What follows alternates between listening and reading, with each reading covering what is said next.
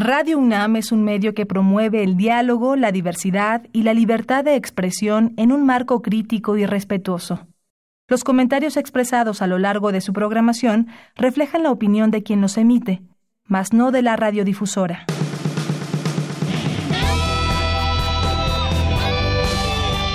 Prisma RU.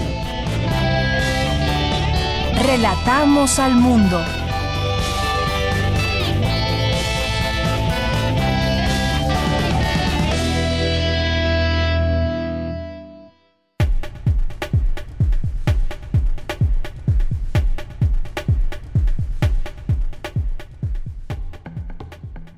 Buenas tardes, esto es Prisma RU y nos sintonizan a través del 96.1 de FM.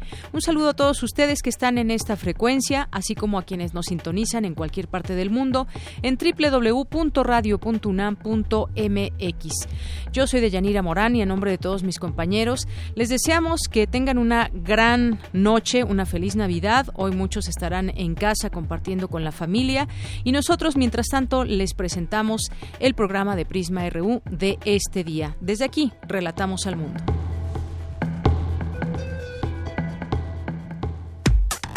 Relatamos al mundo. Relatamos al mundo. Porque tu opinión es importante, síguenos en nuestras redes sociales, en Facebook como Prisma RU y en Twitter como arroba PrismaRU.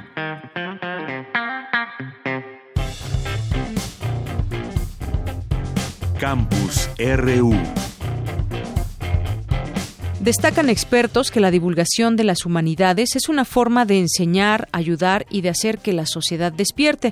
Dulce García nos tiene la siguiente nota. La maestra Malena Mijares Fernández, directora general de divulgación de las humanidades de la UNAM, destacó cuál es la importancia de que en la Universidad Nacional se esté dando énfasis a esta área de la divulgación. Ha sido un verdadero desafío en la dirección general organizar este diplomado como una de las primeras actividades propiamente de divulgación que ya ha estado dirigida a cimentar esta nueva dependencia universitaria que tiene a la divulgación en el centro de su vocación y de su encomienda. Por su parte, Antonio Sierra, secretario técnico de la divulgación de las humanidades de la UNAM, dijo que la divulgación no es solamente algo técnico, sino que tiene que ver también con un proyecto humanístico y social. Es una idea de lo que tenemos que hacer todos los que nos estamos dedicando al terreno de las humanidades o en los campos como la divulgación, de que es tratar de que esta divulgación y de que esta información pues tenga un contenido específico que sea ayudar a despertar al ser humano con el conocimiento. De Yanir Auditorio de Prisma RU, los expertos dijeron que el conocimiento ya no debe quedarse solo en las aulas, sino que debe ser trasladado a la sociedad con la finalidad de hacerla despertar, por lo que la divulgación es un rubro muy importante de la academia, pues es una forma de ayudar. Este es el reporte. Muy buenas tardes.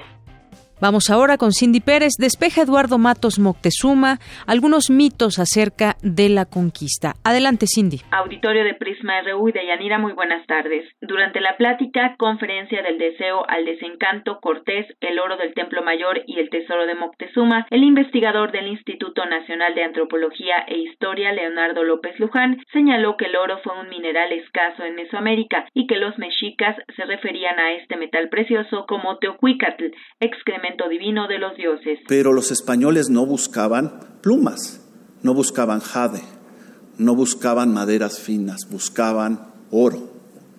Y de inmediato, para ¿no? convertir el oro, trajeron a los famosos plateros de Moctezuma, que ustedes saben no vivían en Azcapotzalco, en, en Tenochtitlan, sino eran mexicas avecindados en Azcapotzalco vinieron estas personas y empezaron a fundirlo, lo vemos abajo a la derecha, con las técnicas indígenas, hicieron crisoles y empezaron a hacer piezas de oro, nos dicen copas, cadenas, barras, etcétera, etcétera. De tres montones de objetos despojados de todo ese grandísimo tesoro. Hubo un descontento enorme por parte de los hombres de Cortés. y obviamente porque Cortés actuó de una manera inequitativa a la hora del reparto. A la hora de dividir nadie queda conforme.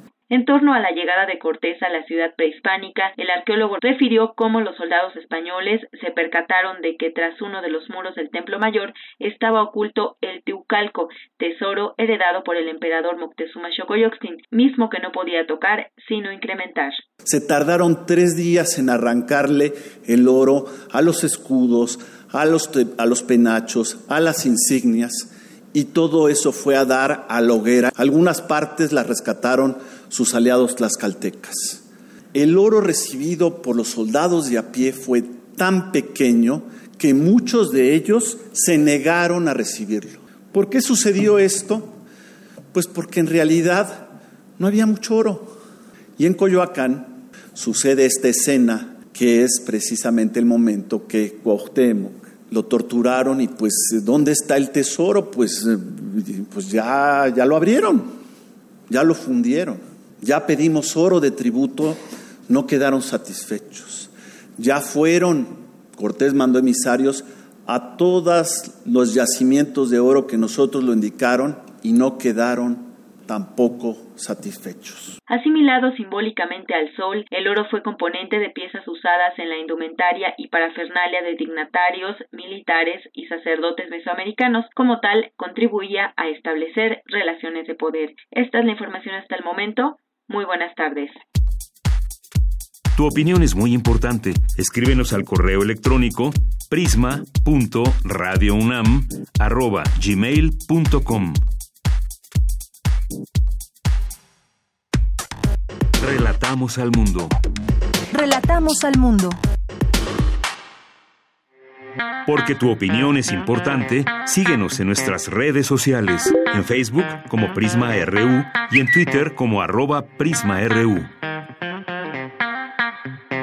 Esta tarde nos acompaña vía telefónica el doctor Enrique Galindo del Instituto de Biotecnología de la UNAM y le doy la bienvenida a este espacio, doctor. Buenas tardes. Muchas gracias. Doctor, pues quisiéramos platicar con usted acerca de este biofungicida que se desarrolló en la UNAM y bueno, usted encabeza este proyecto. Me gustaría que nos platicara que, en primer lugar, ¿qué es un biofungicida? ¿Cómo está hecho y cuáles son los beneficios que traerá? Claro, con mucho gusto. Eh, mira, con, eh, en la agricultura se presentan muchas enfermedades y muchas de ellas son ocasionadas por hongos. Entonces, eh, eh, para combatir estas enfermedades se usan fungicidas que normalmente los que más comunes en el mercado son los de síntesis química. Estos eh, fungicidas, sin embargo, tienen un problema de alta toxicidad y, residualidad, que obviamente son, son compuestos muy tóxicos y, contaminan los mantos freáticos de, eh, de los cultivos. Entonces, nosotros hemos desarrollado una alternativa biotecnológica a los fungicidas. En vez de usar un producto sintético altamente tóxico, usamos un antagonista del hongo fitopatógeno, o sea, un, un enemigo natural eh, del hongo. Por ejemplo, el producto que nosotros desarrollamos en la, en la UNAM, eh, cuyo nombre comercial es Fungifría B, está basado en una bacteria, en una bacteria del género Bacillus muy especial, eh, que aislamos de follaje de mango, que tiene una alta capacidad para producir compuestos que inhiben el crecimiento de hongos. Entonces, si uno fumiga con este microorganismo, que obviamente está suspendido, está soportado en, en un soporte sólido, puesto que es un polvo humectable, se puede fumigar eh, con este microorganismo, entonces el microorganismo crece en el follaje eh, de los cultivos, eh, genera estos compuestos antifúngicos y evita el, desarrollo de la enfermedad. los biofungicidas tienen varios mecanismos, además de este de los compuestos antifúngicos, colonizan muy bien la, la, superficie de las plantas e impiden que los patógenos las afecten y causen enfermedades a las plantas. Eso es básicamente un biofungicida. Muy bien, y en ese sentido, como usted bien nos explica, hay muchas enfermedades en la agricultura y sobre todo también hay hongos que es en lo que se están centrando. ¿Para qué tipo de cultivos estamos hablando específicamente, doctor? de hecho, el fungifri se desarrolló originalmente para una enfermedad eh, que, afecta eh, a nivel mundial al, cultivo de mango, que se llama antracnosis. Los síntomas más evidentes de esta enfermedad son manchitas negras que nosotros vemos muy comúnmente en los mangos que compramos en el mercado. Esas manchitas negras no son un producto de la maduración normal del mango, son producto de una infección de un hongo. Entonces, por ejemplo, esto ha permitido resolverle problemas a los productores y sobre todo a los exportadores de mango que eh, si, no usa, si, si no usaban los fungicidas sintéticos se les presentaba la enfermedad, pero si los usaban controlaban la enfermedad, pero ahora no podían exportar el producto por la residualidad del pesticida sintético, dado que en los países a donde exportamos los requisitos de inocuidad son muy elevados y tienen límites eh, de tolerancia máximos eh, eh, muy estrechos, o sea, cada vez son más pequeños, entonces estos no se podían exportar. Entonces, este producto que fue originalmente desarrollado para antracnosis del mango, actualmente está registrado para su uso en, en la misma enfermedad en antracnosis para papaya, para aguacate y para cítricos, y está registrado para una enfermedad que se llama cenicilla, eh, que infecta a, varios cultivos, incluyendo el jitomate, chile, pepino, sandía, melón, eh, berenjena, eh, etcétera. Y también para todo el grupo de las berries, o sea, fresa, frambuesa, eh, para una enfermedad que se llama el, el moho azul. Muy bien, entonces esto ya digamos que ya está en funcionamiento, ya se está comercializando, doctor, ¿en qué etapa va? El, el producto lo, lo fue un, un desarrollo que, que nos tomó cerca de, de 12 años, este, pero que llegó al mercado en noviembre del 2012. Este producto ya está en el mercado eh, desde noviembre del 2012 y está registrado, como dije, en cerca de 25 diferentes productos y nos acaban de, bueno, recientemente nos, nos otorgaron el registro de la Secretaría de Agricultura para eh, de efectividad contra roya del café, que también es una enfermedad que ocasiona un hongo y que pues es una enfermedad muy importante para un cultivo eh, que fue devastado por la roya en, en, en el sureste, en el caso del, del café. Así es. Bueno, entonces tenemos estos eh, productos, nos dice ya lleva, digamos, 12 años que se utiliza. Y pues bueno, esto que, digamos, en qué lugares de nuestro país se está utilizando y a qué escala, por ejemplo, doctor bueno, el, debo aclarar, 12 años nos tomó el, el proyecto este, desde el 2000 al 2012 y en, el producto lleva en el mercado pues desde el 2012, siete años, ¿no? Eh, el, actualmente Fungifree, como es distribuido por una, una empresa que es nuestro distribuidor, el distribuidor exclusivo de Fungifree a nivel nacional, eh, se puede encontrar en, en, en todos los estados de la República, aunque principalmente eh, está en el en el en el en aquellos estados donde se producen hortalizas principalmente. El caso del mango, pues son toda la costa del, del, Pacífico y, el caso de, de, berries, pues toda la zona de Michoacán y Jalisco, que son los principales productores de, de berries, ¿no? Pero obviamente eh, eh, también en, en, en, cultivos de, de limón, naranja, eh, limón agrio, que se producen en el sureste. Muy bien, entonces esto, como usted bien dice, 12 años que han llevado a cabo, digamos, este, este proyecto, todas las investigaciones, el desarrollo, y posteriormente lleva siete años en el mercado. ¿Qué resultados, digamos, ha tenido? ¿Ha sido completamente exitoso? ¿Han tenido que hacer modificaciones en el camino? Platíquenos. Bueno, afortunadamente el mercado ha respondido muy bien, este, las ventas se han, se han incrementado sustancialmente. Eh, eh, creemos que estamos eh, cerca del, del, del, del, nivel de ventas eh, pronosticado para sobre todo para los cultivos en México y estamos ya haciendo eh, trámites para poder eh, pensar en la posibilidad de exportarlo a otro país.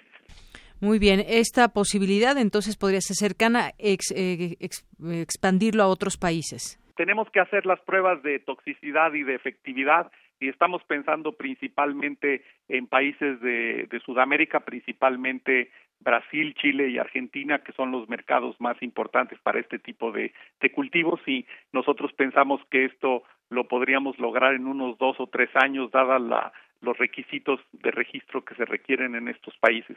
Pero el, el, la aceptación del, del, producto en el mercado ha sido eh, bastante bueno eh, y ha crecido las ventas eh, importantemente en estos siete años. Muy bien, bueno, pues queríamos platicar con usted acerca de este biofungicida que se ha hecho en la UNAM, este proyecto desarrollado desde nuestra casa de estudios y que pues pretende aliviar, digamos, estos eh, problemas que se presentan en la agricultura, como usted ya nos bien nos explicó algunos nombres de hongos que se presentan en cierto tipo de cultivos. ¿Algo más que quiera agregar, doctor? Bueno, er, enfatizar la, la, participación de una empresa de base tecnológica, agro y biotecnia, que fue la empresa que es una spin-off del Instituto de Biotecnología, que fue la empresa que logró, junto con el distribuidor a nivel eh, nacional, eh, poner en el mercado este producto. Entonces, eh, enfatizar el, el, la importancia que tienen estas empresas para la, llevar a la culminación de la innovación y llegar desde los productos de la investigación básica y el desarrollo tecnológico a la innovación para eh, eh, poner productos en el mercado. Entonces creo que debemos desarrollar más eh, este tipo de empresas. La, la, la legislación universitaria cambió y ya ha hecho muy amigable el hecho de que investigadores puedan participar en empresas, en particular de base tecnológica, para resolver problemas nacionales. Muy bien, doctor. Pues le quiero agradecer mucho esta entrevista, esta información que nos da a conocer de esos proyectos que se realizan desde la UNAM. Muchas gracias. Con mucho gusto. Hasta luego. Gracias al doctor Enrique Galindo del Instituto de Biotecnología de la UNAM. Tu opinión es muy importante. Escríbenos al correo electrónico prisma.radiounam@gmail.com.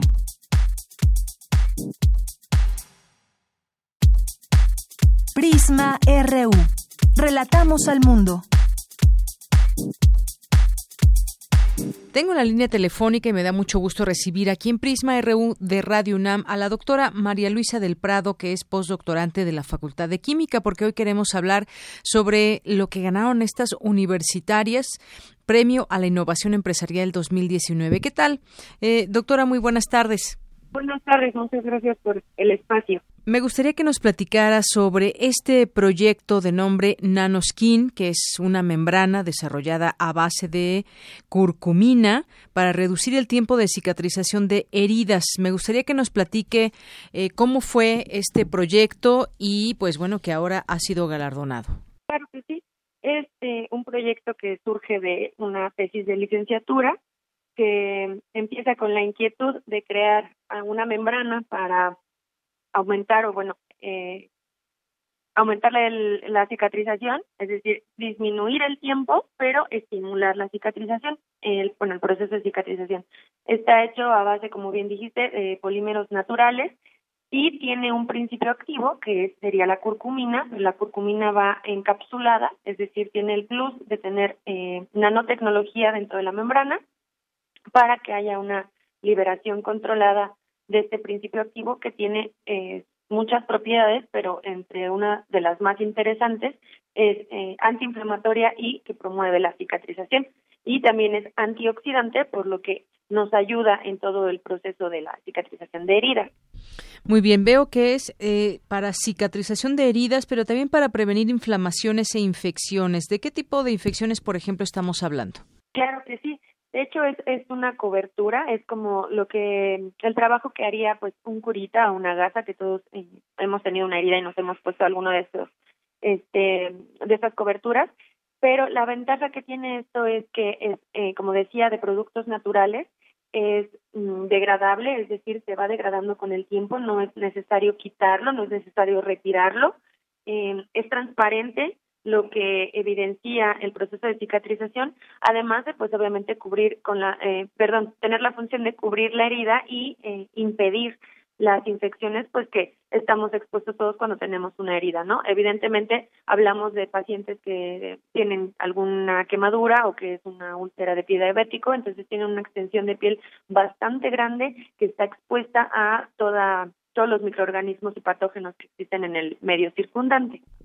Muy bien, eh, doctora, también otra pregunta. Eh, utilizaron dos tipos de tecnología. Eh, me gustaría que nos platique de esto para entender también esta, pues este tema que es de innovación empresarial. ¿Cómo, ¿Cómo conjuntan también la tecnología dentro del conocimiento que ustedes tienen? por un lado, digamos que estaba el proyecto de membrana, es decir, el la membrana viene de polímeros naturales que provienen de, de algas eh, que es básicamente el alginato con algunas otras sustancias. Y esta membrana transparente y que tiene todas estas características de flexibilidad y de degradación controlada, se juntan mm, con la nanotecnología, es decir, nanopartículas de otro polímero que tiene dentro de la curcumina, que, eh, como te decía, es un sistema de liberación controlado. Entonces, al sumar eh, las membrana, que es de un polímero biocompatible, que es degradable, que es transparente, con las nanopartículas que tienen a este principio activo que tiene propiedades antiinflamatorias y antioxidantes, pues justamente ahí es donde se combina pues desde la ciencia básica hasta una tecnología avanzada que es la nanotecnología. Y esto justamente nació de un proyecto de tesis de ustedes como universitarias. ¿En qué etapa, digamos, va eh, esta posibilidad de utilizar eh, nanoskin, esta membrana para ayudar a la gente? ¿En qué etapa van y cuándo se podría, digamos, conocer ya el producto, adquirirlo? ¿En qué etapa van? Sí, mira, vamos en pruebas preclínicas. Es em, un proceso mm, un poco largo porque hay que hacer varias pruebas para que esté autorizado por eh, por todos lados, por todas las autoridades que necesitan dar el visto bueno. Eh, sin embargo, hemos tenido, gracias a toda esta eh, popularidad después del premio y de las entrevistas tanto en la Gaceta de Química como en la Gaceta de la UNAM y pues en diferentes medios eh, de comunicación, hemos tenido el acercamiento con varias incubadoras de proyectos, eh, inclusive con unos de la UNAM. Entonces estamos en pláticas para que esperaríamos tal vez en un año, a más tardar en dos años, esto pudiera salir al mercado, ¿no? Que tuviera todas las pruebas regulatorias necesarias para poder eh, pues salir al mercado con un precio accesible que es otra de las ventajas que nosotros eh, pues tenemos en este producto no el eh, la manufactura es bastante barata, entonces podemos dar a un precio mucho más accesible de lo que hay por lo menos ahorita en el mercado. Bien, ¿y se han enfrentado, digamos, a, qué tipo de situaciones? Eh, porque ustedes hacen este proyecto desde, desde la UNAM, desde la Facultad de Química, un proyecto, como decíamos, de tesis. ¿Cuál ha sido, digamos, las facilidades o las complicaciones que se pueden encontrar o que se han encontrado en el camino? Como facilidades, pues claro, es que estar en, en la universidad y tener acceso a la mayor parte de, pues de material, obviamente de laboratorio, a poder hacer pruebas con, inclusive con nuestros alumnos. Sin embargo, las pruebas clínicas, que es lo que lo que sigue es como la mayor limitante en este tipo de proyectos que se generan en la universidad, puesto que son pruebas muy caras, justamente por eso buscamos la pues la vinculación con con incubadoras para que nos ayuden con estos este, con estas pruebas, porque esa justamente es la limitante mayor. Hay muchos proyectos muy interesantes que se generan en la universidad, pero que tal vez en el sector salud nos vemos limitados debido a que las pruebas clínicas son muy caras, necesitan un presupuesto e instalaciones que pues lamentablemente en la universidad no tenemos.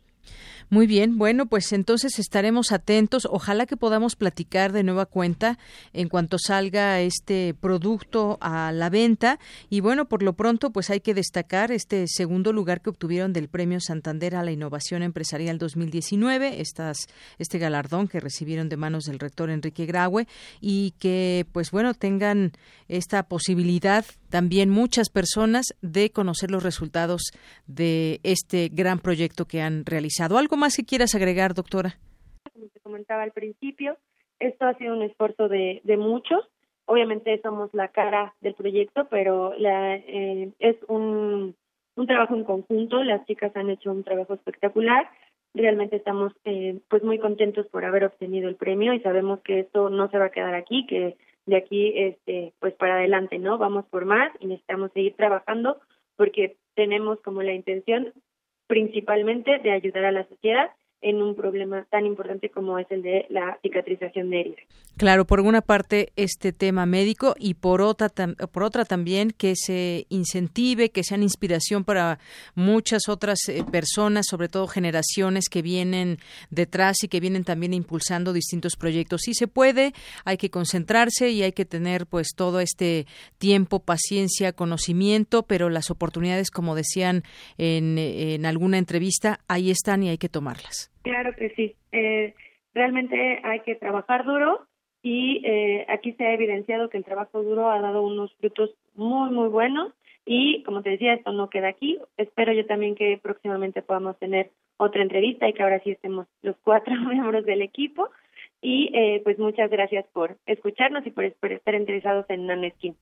Claro que sí, pues aquí esperamos a todos y ojalá que puedan venir la próxima vez aquí a las instalaciones y platiquemos más ampliamente con todo nuestro público. Por lo pronto, doctora María Luisa del Prado, postdoctorante de la Facultad de Química, muchas gracias y buenas tardes. Muchas gracias a ti, muchas gracias a tu público y buenas tardes a todos. Bien, pues ella fue la doctora María Luisa del Prado, doctorante de la Facultad de Química. Continuamos. Tu opinión es muy importante. Escríbenos al correo electrónico prisma.radiounam@gmail.com. Relatamos al mundo. Relatamos al mundo.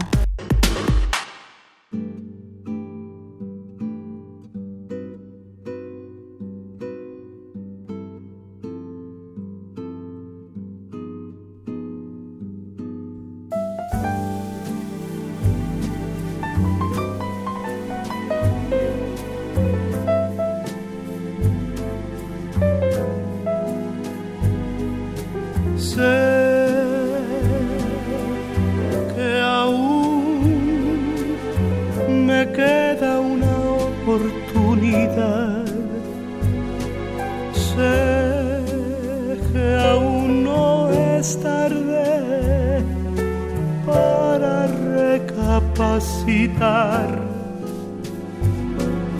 Sé que nuestro amor es verdadero y con los años que me quedan por vivir demostraré cuánto te quiero.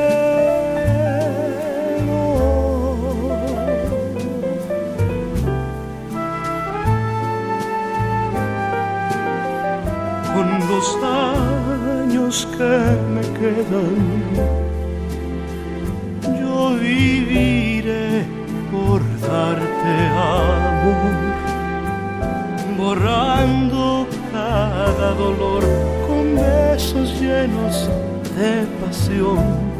Como te amé por vez primera, con los años que me quedan, te haré cualquier error. No quise herirte, amor, sabes que eres mi adoración y lo serás mi vida entera. No puedo imaginar vivir sin ti, no quiero recordar cómo te perdí, quizás fue inmado de mi parte. No te supe querer y te aseguro los años que me quedan los voy a dedicar a ti, a hacerte tan feliz que te enamores más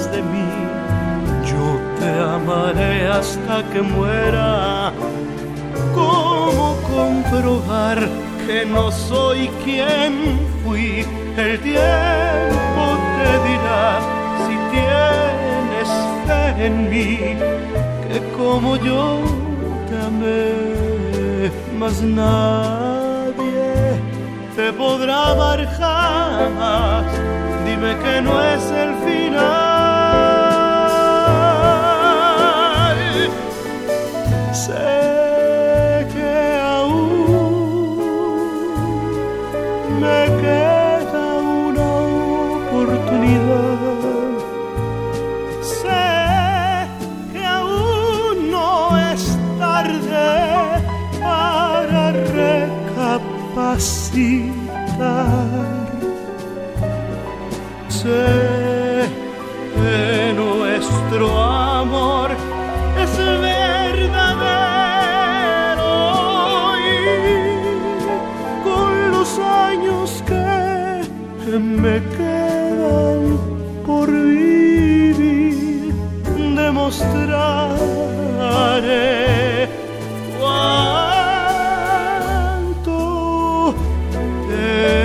Quiero.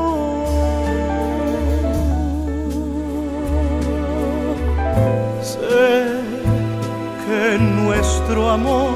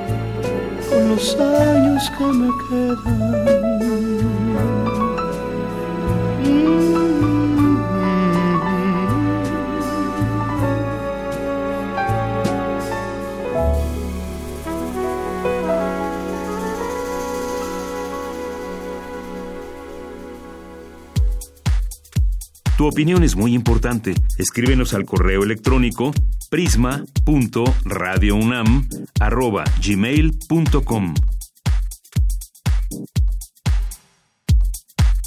Prisma RU. Relatamos al mundo.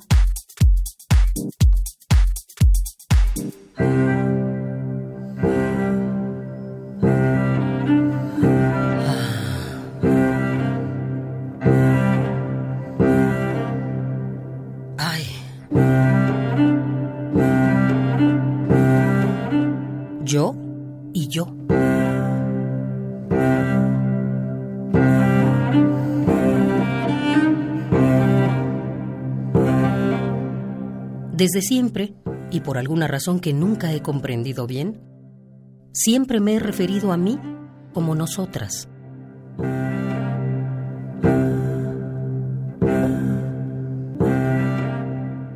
Sí, siempre digo, ya llegamos, nosotras creemos, o bien, te lo hicimos. A lo que algunos me preguntan, ¿tú y quién más? Desde ese momento mi cantaleta cambia a, ya llegamos, yo y yo. Yo y yo creemos. O bien, te lo hicimos yo y yo.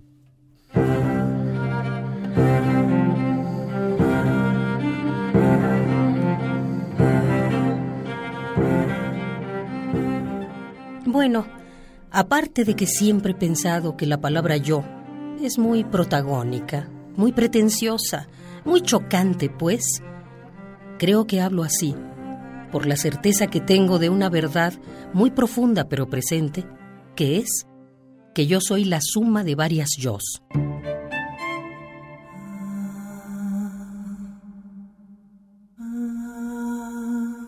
Una de ellas, la más incómoda, la más indeseable, la más inoportuna, pero indudablemente la más fuerte, es la yo adolorida, la yo punzante, la yo herida viva, la yo sangrante.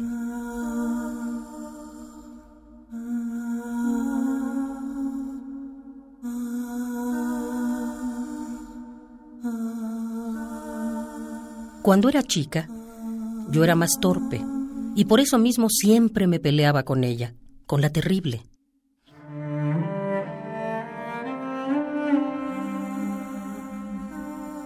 Y siempre que me peleaba con ella, de manera inevitable, siempre, siempre, ella me ganaba.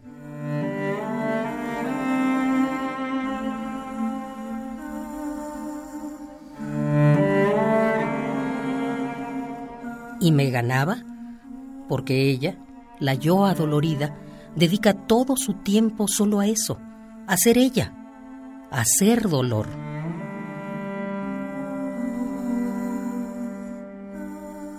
Y yo no solo le quiero dedicar mi tiempo a ella, porque de verdad, yo quiero hacer muchas cosas más.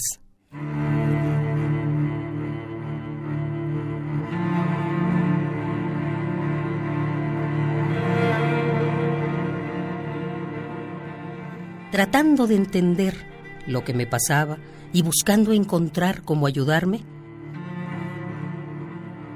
logré tener un diálogo interior, un diálogo íntimo con mi inquilina más tenaz.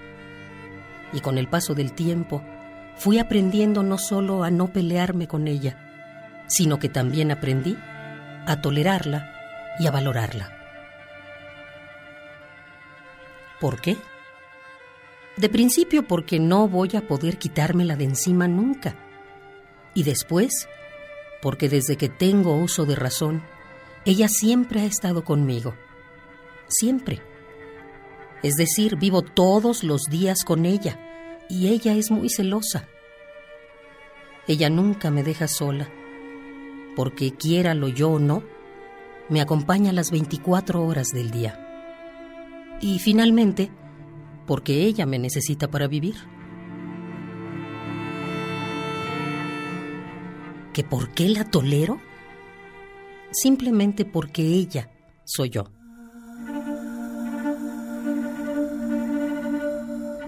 Acepto que la presencia de mi yo sangrante, de mi yo adolorida, me ha marcado, sí.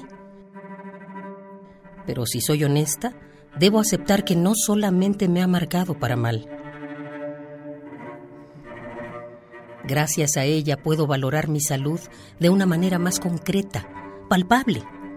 Y también es gracias a ella que tengo una perspectiva más amplia de la vida.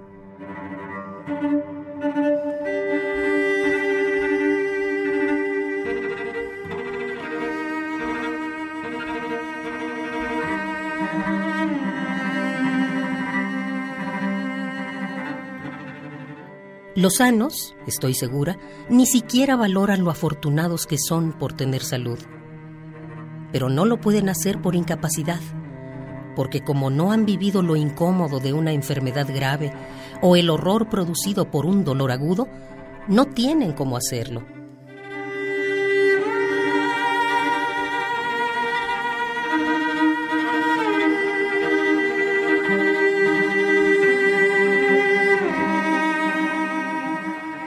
Creo que es sencillamente por esta razón que nosotros, los enfermos, entendemos mucho más en torno a la vida y por ende en torno a la muerte.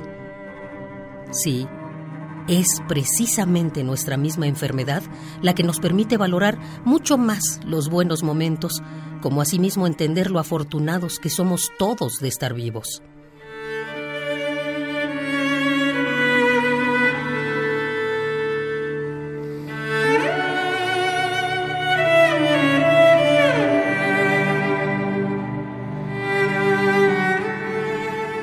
Creo que actualmente ya tengo la capacidad de escuchar a la yo punzante. Creo que también cuento ya con la sabiduría necesaria para respetar su tiempo y para cederle inclusive un lugar físico dentro de mí.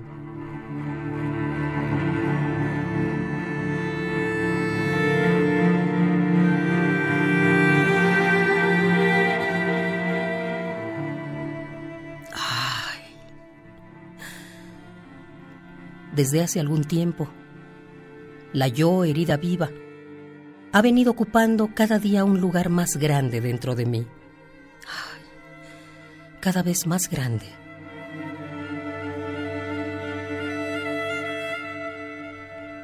Yo, respetuosamente, la escucho, la permito y no me opongo a su presencia, no solo porque esto irónicamente sería contraproducente, sino porque, repito, ella también soy yo. Tampoco me le opongo porque creo que la correlación de fuerzas ha cambiado. Ahora mi cuerpo es más ella que yo. Es decir, ahora está más habitado por ella que por mí.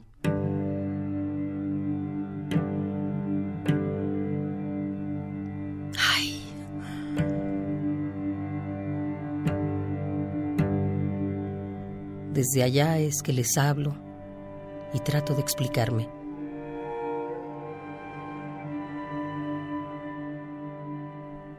Desde esa vasta profundidad que alcanza mi dolorosa situación, es que me dirijo a ustedes. Y puedo asegurarles que conciliando con el dolor, o sea, dándole a ella la yo punzante, la yo herida viva, el enorme espacio que ahora necesita dentro de mí, es que he podido vivir de manera más o menos regular. Sí, solamente así he logrado conseguir la mínima tranquilidad que necesito, yo, la mujer ocupada, para seguir viviendo.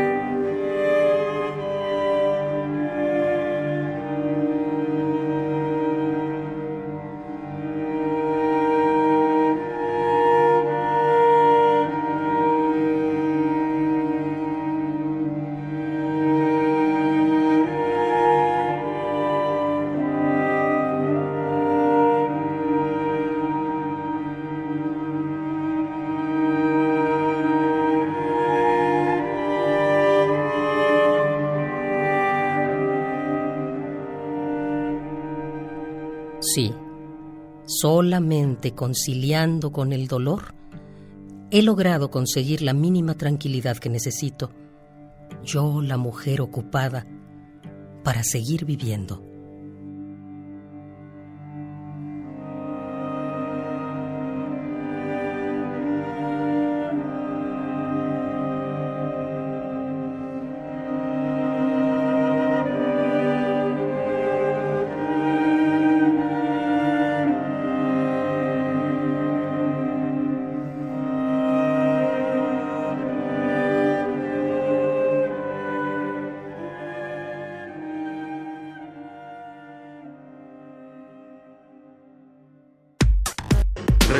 Relatamos al mundo.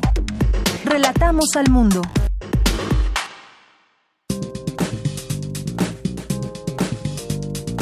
Cultura RU.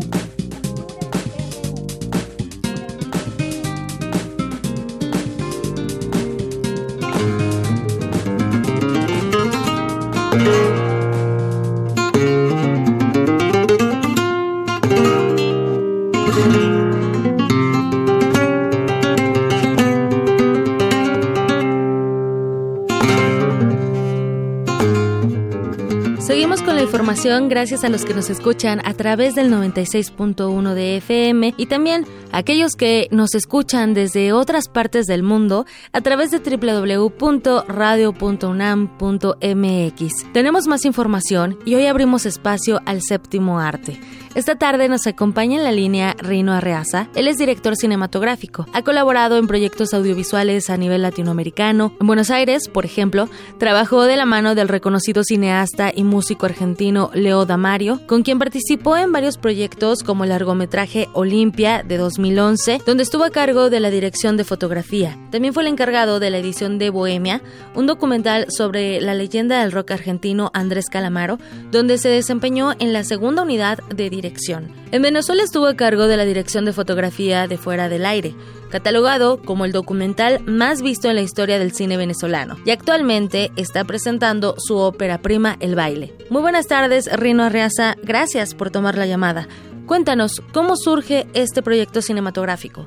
Ok, bueno, es una idea que, que tenía en la cabeza de, de una historia sobre una bailadora que, que, que era como una asesina a sueldo, digamos, y entonces así nació y fue se fue desarrollando en, con todas las cosas que estaba viendo yo que estaban pasando en Venezuela y que, se, que de alguna manera también se reflejaban como a nivel, en nivel universal con la corrupción y todo esto, pero tomando siempre como vivencias personales que, que he tenido cerca para, para ir nutriendo la historia, digamos. Entonces así fue naciendo como esta historia, este personaje, que es Ivana, que es la, personaje principal, y también, digamos, el, el, otro protagonista, Vicente, que, que también sale como de un tipo de personas ahorita en Venezuela que, que son personas muy cercanas, muy normales, muy muy que tú las ves y parecen alguien normal, pero están metidos en casos de corrupción súper graves que contribuyen con una como con una debacle social que, que, está allá y también está como en el resto de, del mundo, ¿no? Se puede decir que en Latinoamérica se ven bastante, pero, pero también a nivel mundial, que son esas personas que parecen súper buenas, pero en verdad tienen un, un lado oscuro que, que tiene consecuencias horribles en la sociedad. Así es, Rino, una película que tiene varias líneas de desarrollo que versan entre el odio, la violencia, la corrupción y mentiras, pero algo muy importante a resaltar que hay amor, tal vez un sentimiento que pueda salvarnos de cierta forma de toda esta violencia y los tiempos actuales. Dentro de estas líneas nos muestras mucho flamenco, un baile fuerte. ¿Por qué tomar este género como referencia y llevarlo a, a la pantalla? Bueno, el flamenco a mí siempre me ha, me ha gustado desde, desde pequeño que lo veía en el colegio, no sé, en shows de colegio y, y así como que me, es una música que me parece que, que emociona bastante después. Nada, me parecía súper interesante que es un, es un baile que se hace también en, en muchas regiones, siempre hay en, en todos los países como clases de flamenco y eso. Tiene como, un, como una personalidad muy fuerte y personalmente a mí la música del flamenco, o sea, cuando la oigo y está súper, está bien hecha, es como que me, me, me pone, o sea, me da como emoción bastante. Entonces, siempre me ha gustado cómo se ve, me parece un baile, como tú dijiste, súper fuerte y que, que súper marcado, la percusión.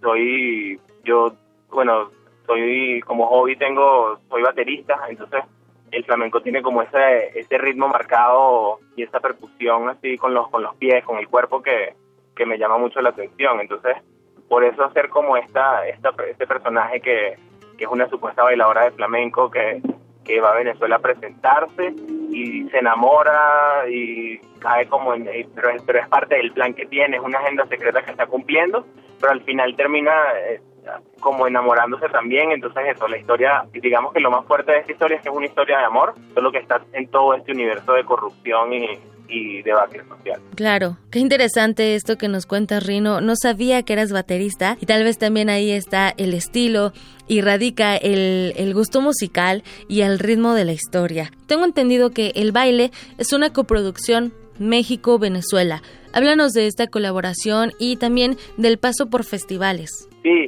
la película es, es, o sea, fue filmada en Venezuela y la postproducción ya se llevó a cabo aquí en México, donde se unió una productora que se llama Carnita Asada, que la hace una película eh, México-venezolana, digamos. Em, estamos ahorita en la ronda de festivales y tuvimos la dicha de, de estar en el festival Bushwick Film Festival en Nueva York, donde fue el estreno mundial y nos llevamos una mención honorífica del jurado que estamos súper honrados y felices de, haber tenido eso. También en un festival en Roma que se llama Prisma Roma Awards, eh, fuimos finalistas y en el Oniros, que, que es un festival de Milán, también quedamos finalistas. Y ahora, bueno, sigue la ronda de festivales por ahora y tenemos varias proyecciones privadas. Estuvimos en la Cineteca Nacional, eh, vamos, a, vamos a tener una proyección en Venezuela y próximamente, bueno, estamos, estamos trabajando en más proyecciones y, y también buscando la distribución para ya salir a nivel comercial también. Estaremos pendientes de las proyecciones en cines nacionales. Rino, al iniciar esta conversación, eh, nos mencionaste que este proyecto se fue desarrollando con lo que pasaba en tu ciudad natal. Para finalizar esta entrevista, me gustaría que nos compartieras tu opinión de la situación en Venezuela. Bueno, Venezuela es un país maravilloso, en verdad, ¿no? Que, que ahorita está como mal manejado, digamos, y se están viendo como estos, estas nuevas estos nuevos personajes que, que están en la sociedad, que están en contacto con todo el mundo y que no son ladrones de carteras, digamos, pero, pero son mil veces peores porque roban millones. Entonces hay una, una camada de gente que, que, que se está haciendo como hipermillonaria a punta de corrupción,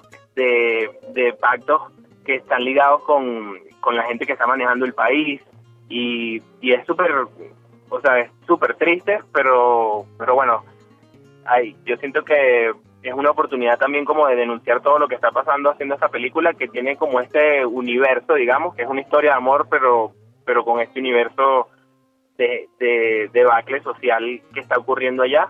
Em, y quise como expresarlo de esta manera. Muy bien, gracias Rino por compartirnos tu visión artística, gracias también por compartir con nuestro auditorio parte de tu trabajo. Muchísimas gracias por la, por la oportunidad de estar aquí y bueno, súper agradecido por el espacio. Espero que estén pendientes para que puedan ver el baile pronto en las salas de cine.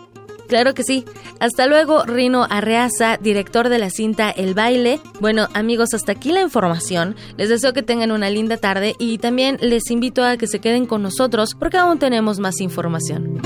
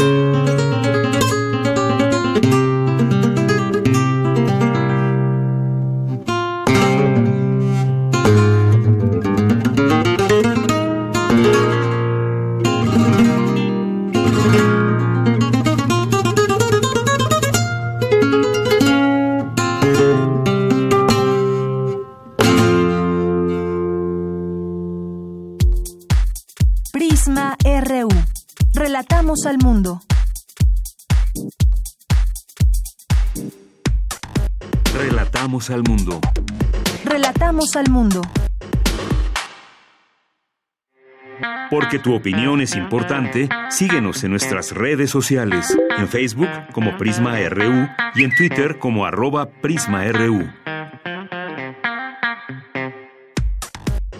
Prisma RU. Relatamos al mundo.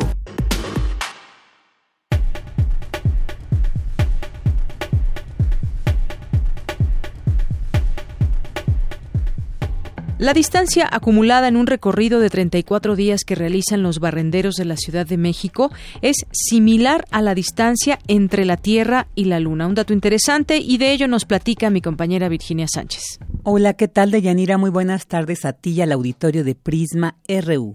Según el Inventario de Manejo de Residuos Sólidos 2017, realizado por el Gobierno de la Ciudad de México, existen alrededor de 8.322 barrenderos, agrupados en 159 cuadrillas, y quienes realizan diariamente un recorrido de 11.033 kilómetros en 6.820 rutas, usando 7.931 carritos. Es decir, que en promedio y de manera individual recorren 1.3 kilómetros diarios, cifra que si se multiplicara por el número de barrenderos citado, alcanzan la distancia que existe entre México y Japón, y en 34 días de labor estarían recorriendo lo equivalente a la distancia entre la Tierra y la Luna. Ellos, los barrenderos, también son recolectores informales de afecto. La comunidad los aprecia por realizar la función básica de sacar uno de los problemas de la casa, la basura. Así lo señaló Héctor Castillo Bertier del Instituto de Investigaciones Sociales de la UNAM, quien asegura que la recolección de basura implica un sistema muy amplio.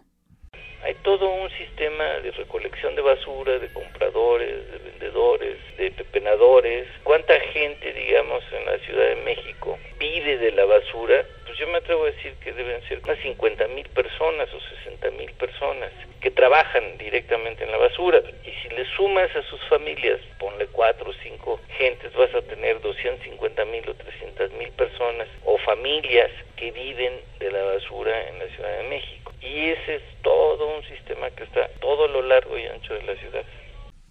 El investigador comparte que a principios de los años 80, para realizar su tesis de licenciatura en sociología, durante meses se empleó como barrendero, machetero de basura en un camión y pepenador en un tiradero. Detalla que antes de llevar los desechos a las estaciones de transferencia, la basura ya está clasificada y se convierte en mercancía que se vende en varias compañías interesadas en materiales industriales como cartón, fierro, vidrio, trapo, hueso, chácharas, y de ahí el dinero se reparte entre los trabajadores espontáneos o voluntarios, como también se les conoce. Asimismo, existen las fincas, que es la basura que se recoge de los negocios e industrias. También existen fincas en cada ruta de camión, no reguladas, y los recursos obtenidos son para el chofer quien decide cuánto repartir a voluntarios y macheteros. El especialista agrega que a pesar de que la basura en general ha sido utilizada por gente humilde, ahora con las nuevas tecnologías y el tipo de materiales que se producen, han surgido empresas que de los desechos hacen un gran negocio.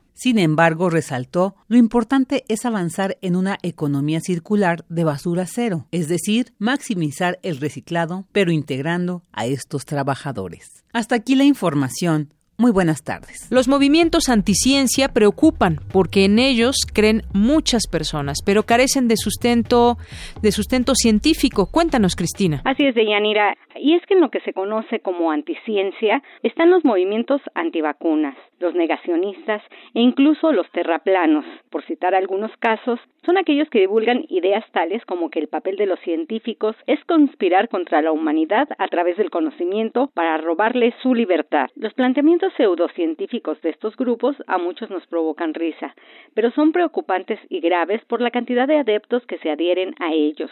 Sus argumentos tienen cierta lógica y se basan en datos, por ello han tenido auge en los últimos 15 años pero las personas informadas pueden detectar que la información es falsa y las interpretaciones erradas.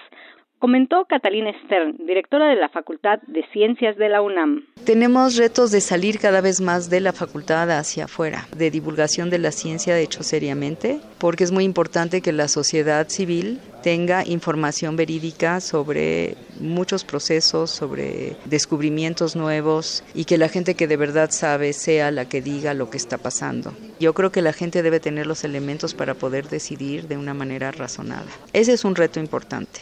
En tanto, Martín Bolfín Olvera, de la Dirección General de Divulgación de la Ciencia de la UNAM, expresó que los movimientos anticiencia adquieren mayor fuerza cuando personajes públicos, líderes y hasta mandatarios comparten sus planteamientos, y es el caso del presidente estadounidense Donald Trump, quien abiertamente ha negado la existencia del cambio climático y lo considera un freno para el desarrollo económico. En lo concerniente a la industria farmacéutica, es acusada de ser la causante de enfermedades para alentar la venta de medicamentos, de detener la cura para asegurar el consumo de fármacos o de causar otro tipo de males con la medicación. Este es el argumento de los antivacunas. Siempre tienen una lógica, o sea, no son ideas absurdas, los argumentos suenan lógicos, asustan porque tienen mucha lógica, tienen muchos datos. Si uno sabe, sabe que esos datos son falsos y que esas interpretaciones son erradas, pero suenan lógicas. Y normalmente la explicación científica correcta es bastante más complicada que las explicaciones simples que presentan quienes creen en, estos movimientos. Martín Bonfil concluye que los avances científicos tienen cierto riesgo, pero solo evaluándolos de manera justa y difundiendo los beneficios que han tenido puede haber un equilibrio. De ahí la importancia de hacer un esfuerzo por explicar la ciencia con un lenguaje claro y sencillo. Deyanira, este es mi reporte. Buenas tardes. Prisma RU. Relatamos al mundo. Porque tu opinión es importante, síguenos en nuestras redes sociales, en Facebook como Prisma RU y en Twitter como arroba PrismaRU. Nos vamos a ir de corrido porque ya está con nosotros aquí Óscar Figueroa, que hizo estudios doctorales de filosofía en la UNAM y de literatura sánscrita en la Universidad de Chicago. Es investigador en el Centro Regional de Investigaciones Multidisciplinarias de la UNAM. Óscar, bienvenido, muy buenas tardes. Buenas tardes, muchas gracias por la invitación. Un saludo a la audiencia de Radio UNAM y de Prisma. Claro que sí, Oscar. Pues qué gusto, qué gusto tenerte aquí con nosotros. Vamos a platicar de este libro que tengo en mis manos, La mirada anterior, Poder visionario e imaginación en India antigua, que pues es una serie de cosas que podemos encontrar de imágenes y todo lo que es y era importante también en la India antigua. Pero quiero decir que La mirada anterior, Poder visionario e imaginación en India antigua es ganador del premio ICAS, International Convention of Fashion Scholars, una de las sociedades académicas más importantes a nivel mundial en el campo de los estudios asiáticos. Y bueno, pues me gustaría que nos hagas una breve introducción de cómo nace esta idea del, libro. Yo te preguntaba, bueno, pues viajar a la India debe ser eh, fascinante por todos estos símbolos, imágenes que se puede encontrar uno y su significado, pero platícanos tú, por favor, un poco del nacimiento de este texto. Sí, por supuesto. Bueno, la, primera razón, digamos, es la persistencia, la persistencia del tema. Eh, en diferentes eh, sentidos ¿no? y en diferentes tipos de fuentes.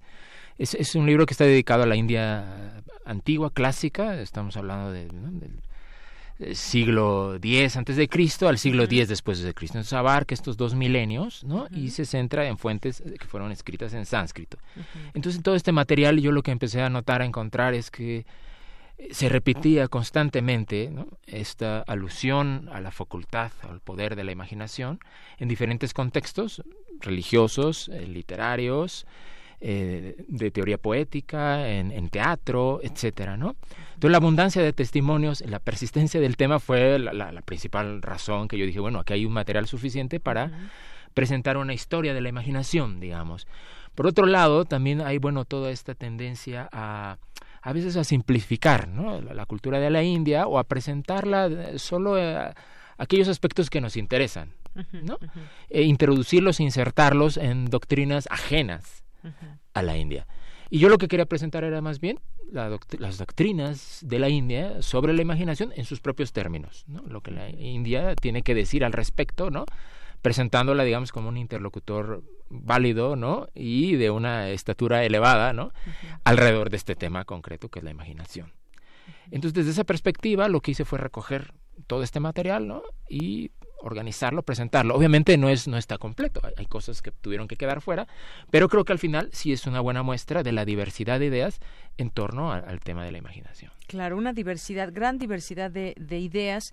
Y bueno, pues aquí creo que nos vas adentrando eh, justamente en el prólogo, en la introducción que haces de este libro. Y por ejemplo, nos dices el proyecto y su enfoque eh, casi exclusivo a ver si puedo pronunciar bien, Abhinava Gupta, que te acompañaron en esta estancia que estabas y que nos platicas aquí. Cuéntanos un poco también de, eh, qué significa esto. Eh, es el gran exégeta de la tradición tántrica, pero cuéntanos un poquito más este significado. Sí, bueno, este es un autor al que yo venía trabajando, ¿no? Y es un autor, digamos, donde encontramos... Eh, la cima o la cúspide ¿no? de, las, de las teorías sobre la imaginación porque presenta toda una reivindicación de este poder ¿no? en un sentido eh, religioso místico, ¿no? la imaginación como un poder liberador. Entonces a partir de este autor fue como la puerta de entrada, yo, yo estaba haciendo una estancia en India, ¿no? Eh, y dije, bueno, sí, esta es como la cumbre, pero eh, esto debe haber una historia detrás de, este recorrido. Y es lo que empecé a ver, y es cuando empecé de pronto a encontrar por todos lados, ¿no? Testimonios, ¿no? Y otro tipo de opiniones que, que llevan a este autor en particular, pero también opiniones eh, contrarias. Y esto también es lo que busca el libro. El libro no, no evita, digamos, eh, reducir el tema de la imaginación a un solo, a un, solo aspecto, ¿no? Y más bien presenta la diversidad, presenta también a aquellos que dudaron de los poderes de la imaginación, que ven la imaginación como un poder engañoso, ¿no? Como un poder ilusorio, el que hay que evitar, etcétera. Entonces presenta ese tipo de autores y presenta a los autores que creen lo contrario, que hay ahí una fuerza más bien eh, que permite que le permite al sujeto emanciparse de sus limitaciones etcétera claro claro este todo este estudio debe ser sumamente eh, interesante. Y bueno también eh, entro de lleno a este tema me gustaría que entremos a ese tema. Dices en la introducción de principio a fin nuestra vida gira alrededor de imágenes. A través de imágenes nos procuramos un mundo y en él una identidad. Cuéntanos de toda esta maravilla que son las imágenes también en los significados en la en la India antigua. Sí digamos este este es el fundamento, ¿no? Y es la idea más eh, general, básica, ¿no? De lo que es la imaginación, es la capacidad de crear imágenes. Y el efecto que estas imágenes tienen en nuestra vida mental, en nuestras relaciones, en nuestra visión del futuro, en nuestra relación con el pasado, etcétera. Entonces esta, esta, base está ahí, ¿no? Luego lo que viene es, eh, en los diferentes autores que exploro, es, bueno, ¿qué significado tiene esto? ¿no? que esta, esta producción de imágenes esté todo el tiempo. Y están entonces, como eh, decía hace un momento, los que ven en esto un poder, digamos, eh, que hay que evitar. ¿no? Porque esto lo que va creando es un tejido ilusorio, según estos, este tipo de autores, incluidos los autores, por ejemplo, del, yoga clásico, etcétera, ¿no? Eh, que nos enredan ¿no? y que nos impiden ver la verdad. Y están, pero por el otro lado, sobre todo por el lado de la literatura, la poesía, el teatro, va a haber una eh, postura distinta. ¿Por qué? Porque son figuras que trabajan directamente con la creación y con la imaginación. Entonces, desde luego, ellos van a defender este poder, ¿no? Y esta defensa literaria va a empezar a influir a otro tipo de filósofos o pensadores religiosos que van a decir, bueno, aquellos que dudaban de la imaginación quizá no tenían toda la razón, quizá si, si, se, si se abraza este poder de una manera distinta, ¿no? No excluyéndola, sino afirmándola como el poder mismo de, eh, creador, el poder mismo creador del universo, entonces quizá hay un potencial para una experiencia liberadora eh, de gran alcance. Claro. Y es que en particular las imágenes de, de, la India, pues son imágenes, no sé si sea la palabra correcta, eh, complicadas o con un cierto misterio eh, que nos evoca muchas cosas. Utilizan muchos animales, por ejemplo, utilizan el, eh, los ojos, la mirada, utilizan muchas cosas. Me gustaría que nos platicaras un poco, tal vez, de el significado de, no sé si alguna imagen en particular o algunas imágenes o cómo podemos quizás mirar o entender eh, todas estas sí, imágenes. Sí, sí, dices muy bien, o sea, de, aquí se desprende todo justo también la, la, persistencia de las imágenes en, la iconografía, ¿no? En la vida cotidiana, ¿no? Como dice la, India está saturada hasta el día de hoy de esto. Y aquí quizá eh, viene bien mencionar, eh, por ejemplo, en, el, periodo antiguo, por ejemplo, la cultura persa, que fue cultura vecina de, la India, solía referirse a los indios como el pueblo de la, justo el pueblo de la imaginación, el pueblo de la magia, y la ilusión. Entonces, que desde un periodo tan antiguo otro pueblo definiera la India por este aspecto, nos habla la importancia que tiene este aspecto. Y bueno, decía, hay una conexión muy íntima entre la imaginación y la mirada. Entonces, muchas de las metáforas alrededor de la imaginación son metáforas oculares. ¿no? La manera en que vemos nuestro, nuestro universo mental, la manera en que vemos a los otros y la manera en que los otros nos ven. Entre esos otros, los dioses. ¿no? Entonces, por ejemplo, me preguntabas un, aspecto muy, muy básico es, por ejemplo, el, el acto central de la religiosidad hindú al día de hoy es ver a la deidad y ser vista por ella, ¿no? Esto se llama darshan en hindi, darshan en sánscrito, ¿no? Este es el acto central, entonces no es como nosotros que vamos a escuchar misa o esto, ¿no?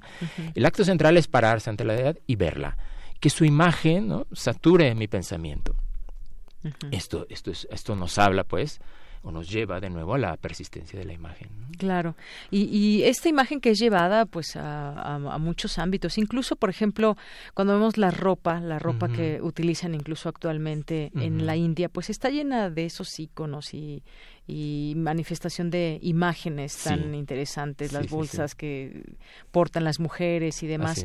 es una cuestión llena de esos de esos símbolos. Incluso actualmente aunque tú obviamente pues en este libro nos hablas de este poder visionario e imaginación de la India antigua, pero que persiste que fue digamos todo ese antecedente de lo que hoy tenemos. Así es. De hecho cuando empecé a buscar las fuentes noté que justo había estudios sobre India más reciente ¿no? India contemporánea y estudios eh, centrados en, en, ciertas regiones, en el sur de India, etcétera, pero faltaba como un estudio, estudio que revisara ¿no? todos los fundamentos antiguos que de algún modo van a determinar lo que después lo que después ocurre. ¿no? Claro, también en algún momento en el libro nos hablas, por ejemplo, de este concepto yogi o la percepción yógica. Eh, me gustaría que nos platicaras un poco de esto, qué significa, cómo, lo, cómo lo describes. Sí, digamos que eh, toda esta línea, toda esta tradición de los yogis, que, se remonta a prácticas ascéticas más antiguas, ¿no? Y que después va cobrando, ¿no? Forma en la figura esta concreta del yogi, que es sobre todo yogi entendido en este periodo como, como el que se sienta a meditar. ¿no? Toda no es el yogi de las posturas, eso, eso viene después. Ya no es el, Aquí yogi, es el actual. Exacto, todavía no, es lo que hasta el día de hoy nos ha llegado. Es más bien el yogi que, ¿no? que cierra los ojos y medita para observar los mecanismos de su mente. Entonces, eh, hay una hay una serie de textos que indican que es posible digamos desarrollar una serie de poderes sobrenaturales con esta disciplina ¿no? o manteniendo estas disciplinas. Y entonces hay un discurso ahí ambivalente, porque sí se reconoce esa, esa facultad, ¿no? y poderes como poder leer la mente de los demás, este poder eh, saber lo que va a pasar en el futuro, una serie de cosas, hasta hay listas, los indios son muy dados a crear estas listas y estas clasificaciones, ¿no? entonces hay todo esto, se volvió todo un tema, pero al mismo tiempo está la advertencia de que esto es solo una manifestación. En estos discursos solo una manifestación de un progreso espiritual, pero no es la meta, sino que al contrario, esto encierra o entraña eh, una trampa, que en cierto momento el yogi tiene que renunciar a ella. Porque estamos en este discurso que fue más bien como un poco hostil hacia el poder de la imaginación. Entonces le reconoce y la presenta como un atributo incluso del yogi, pero al final siempre va a haber un, llamado de atención. Fueron otro tipo de autores, como Abhinavagupta, que son de tradiciones que en general llamamos tántricas, donde van a ser afirmados estos poderes y van a ser exaltados. Claro, pues sí, esta práctica de la concentración o de la meditación, que además eh, pues ha sido muy importante, que ha nacido desde ahí, que se ha replicado a muchos otros lugares, pues nos lleva justamente a la imaginación, a la imaginación de esas, de eso que vemos de pronto cómo, cómo lo, cómo lo interpretas y cómo lo pasas a un, a un lienzo, a una imagen que puede, que puede hacerse famosa por alguna alguna razón, por tener algunos elementos en específico. De ahí justamente nace todo esto. Así es. Y entonces el contraste de nuevo, mientras los yogis clásicos lo que intentan es, ¿no? al, al contemplar todo este, todo este mundo mental de imágenes, etcétera, va a tratar de excluirlo, ¿no? De diluir esas imágenes para eh, en tener un encuentro con, con, un yo profundo, etcétera. Los yogis, en cambio, de esta otra corriente más heterodoxa, más tántrica, lo que van a hacer es digamos, al contrario, es eh, darle un vigor a esta actividad de, imagen, de imágenes y entrenar la imaginación, cultivar la imaginación de tal manera que yo pueda eh, visualizar lo que después quiero ver en la realidad. Por eso es el título del libro. La mirada anterior se refiere a este, este momento, digamos, culminante de la historia de la imaginación en India, que, es, que afirma completamente este poder, en el sentido de que estos autores van a decir, yo primero imagino y después esa imaginación se transforma en realidad. Entonces, si tengo este poder, lo que debo imaginar es la, la, realidad más, más alta posible, usarla. Claro. Y en este sentido también entra otro concepto también importante. Estábamos hablando de esta meditación y de todo este tema de la concentración, la contemplación. Aquí, ¿cómo metemos este concepto también de la contemplación? Sí, en estos autores tánticos, contemplación significa sobre todo visualización. Es decir, yo, por ejemplo, comienzan recreando, primero hacen los rituales, adoran a las deidades afuera, ojos abiertos, y luego recrear, ¿no? con sumo detalle, ¿no? con, todos los detalles, el mismo rito a ojos cerrados, hasta que esa imagen adquiera consistencia, es decir, hasta que se vuelva una realidad. Y eh, esto primero con deidades específicas. Y luego otros textos posteriores lo que van a hacer, bueno, esto que estoy haciendo en un contexto ritual muy específico, tengo también que llevarlo a, cabo, llevarlo a la práctica en cualquier situación, no solo en contextos rituales. Es decir, tratar de hacerme consciente de mi propio mecanismo de creación de imágenes, de tal manera que yo me dé cuenta que yo imagino primero y luego veo el objeto. Como un poco visualizar y de ahí pasamos al, poder de la mente que de pronto también ha sido pues de pronto una una práctica muy fuerte muy muy potente de imaginar de recrear de contemplar y que llegamos a, a momentos donde incluso se dice estas visualizaciones donde tú te visualizas en un en un momento en donde quisieras estar y quizás puedas con ese poder de la mente pues poder lograr también ciertas cosas. Por supuesto que tiene que ver nuestras acciones también, pero el poder de la mente es sumamente importante en todo sí, esto. Sí, estos autores estaban convencidos de, ese poder y reconocieron, postularon como el principal atributo de ese poder es la voluntad.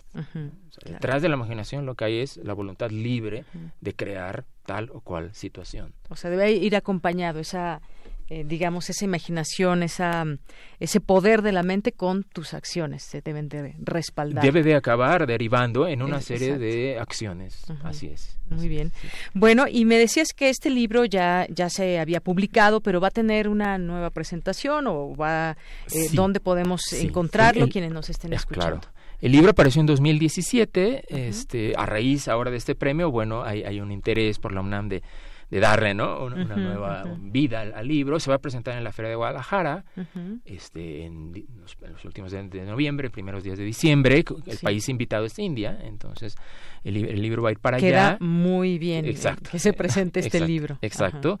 Y el libro está ya en acceso abierto, ¿no? entonces cualquiera lo puede descargar ahí. va Con el título, la mirada Publicaciones, y ahí está el catálogo, y ahí se encuentra el libro y se, y se puede descargar. Bueno, pues todo esto que hemos platicado hoy con el doctor Oscar Figueroa, lo puede consultar ya este libro, como bien nos dice, ahí está en la página del CRIM, en donde están las publicaciones, y conocer a detalle sobre todo esto que hemos eh, platicado. No sé, eh, doctor Oscar, si quieres agregar algo más, eh, decirnos algo más del libro, algo que se me haya escapado por ahí preguntarte. No, yo creo reiterar nada más la invitación a la, a la gente que esté interesada en cosas de India, a la gente que no esté interesada también acercarse. Creo que es un libro de nuevo que presenta un panorama más amplio de lo que solemos leer sobre India, ¿no?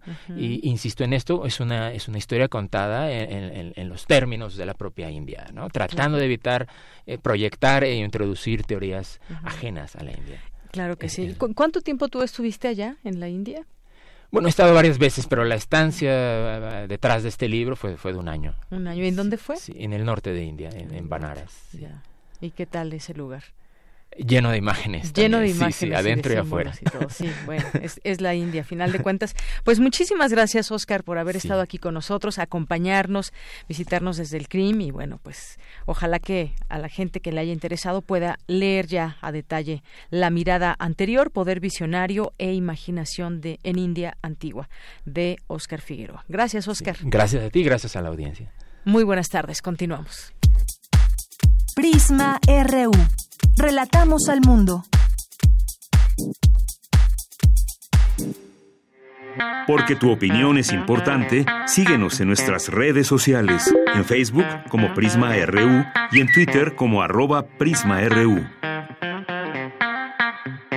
Es un gusto recibir aquí en Prisma RU de Radio UNAM al ingeniero José Daniel Rocha Guzmán. ¿Qué tal, ingeniero? Bienvenido, buenas tardes. Buenas tardes, Yanira. ¿Cómo te va? Un saludo para ti y a todo tu auditorio. Pues muy bien, ingeniero. Aquí estábamos viendo los costos que tiene comprar botellas de agua, qué gasto representa en el consumo general de los mexicanos. Y no solamente nos referimos a la cantidad de dinero que se gasta, sino también, pues hay que pensar en el medio ambiente. ¿Qué nos puede decir? Es una cantidad que suena exorbitante. Cuatro mil millones de pesos al año en agua embotellada gastamos en los hogares. Eh, eh, fíjate que es una cifra que la, que comentas tan solo en la Ciudad de México, ¿no? El, el, el monto total en el país es 10 veces más, 45 mil millones de pesos. Fíjate que lo que hicimos de Yanira hace dos años en Pumagua fue hacer, junto con la CONAGUA y el INEGI, una encuesta nacional de, eh, bueno, en la encuesta nacional de hogares, incluir este, unos reactivos para medir la percepción que tiene la población en torno al servicio de agua, ¿no? Y dentro de los reactivos incluyó preguntar a la, a la población qué, eh, qué porcentaje de la población consume agua embotellada, ¿no? Y con qué costo tenían asociado ese consumo. Y nos sorprendimos, fíjate que el 80% al 85% de la población en México consume agua embotellada, ¿no? Obviamente con el costo de los 45 mil millones de pesos. Este, eso tan solo, bueno, eso a nivel nacional. En la Ciudad de México es 10 veces eh, menos esa cantidad, esa 4 mil millones de pesos.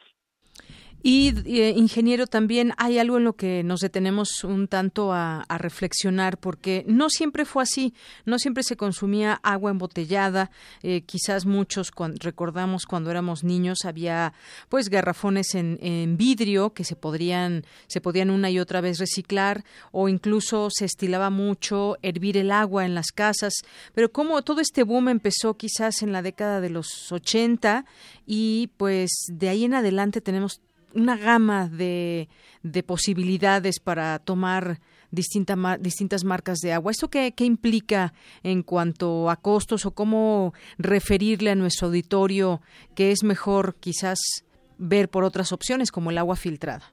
Sí, fíjate que son, es una mezcla de dos factores, ¿no? Por una parte, tú bien comentas que hace muchos años la población estaba acostumbrada a beber agua de la llave, a jugar con un filtro y clorarla o hervirla, ¿no? Pero a raíz de, de los sismos que hubo en la Ciudad de México, principalmente en el año 85, pues la población comenzó a beber agua pues embotellada, ¿no? En un principio, así como tú señalas, de garrafones de vidrio, que eran este, retornables en ese momento. Pero luego se añadió otro factor que es también importante, como este que te comento, que es la confianza que tiene la población a beber agua de la llave, ¿no? En muchas partes del país, como tú sabrás, el servicio no es continuo. Y eso lleva a que la calidad del agua en un servicio intermitente, digamos, no sea la adecuada, llegue con sedimentos, llegue con cierto color, con cierto eh, eh, color, que hacen a que la población desconfíe del agua que llega de la llave. Entonces eso ha promovido este, que la misma población consuma agua embotellada, en un principio sí de agua eh, garrafones estos de vidrio, pero después se pasaron a los de plástico y, luego pues, a los portátiles, ¿no? Los, a los las botellas de, de plástico de un litro, dos litros, ¿no? Que esto está generando alrededor de dos millones de toneladas de PET al año, ¿no? Y obviamente tiene una consecuencia ambiental, pues increíble, ¿no?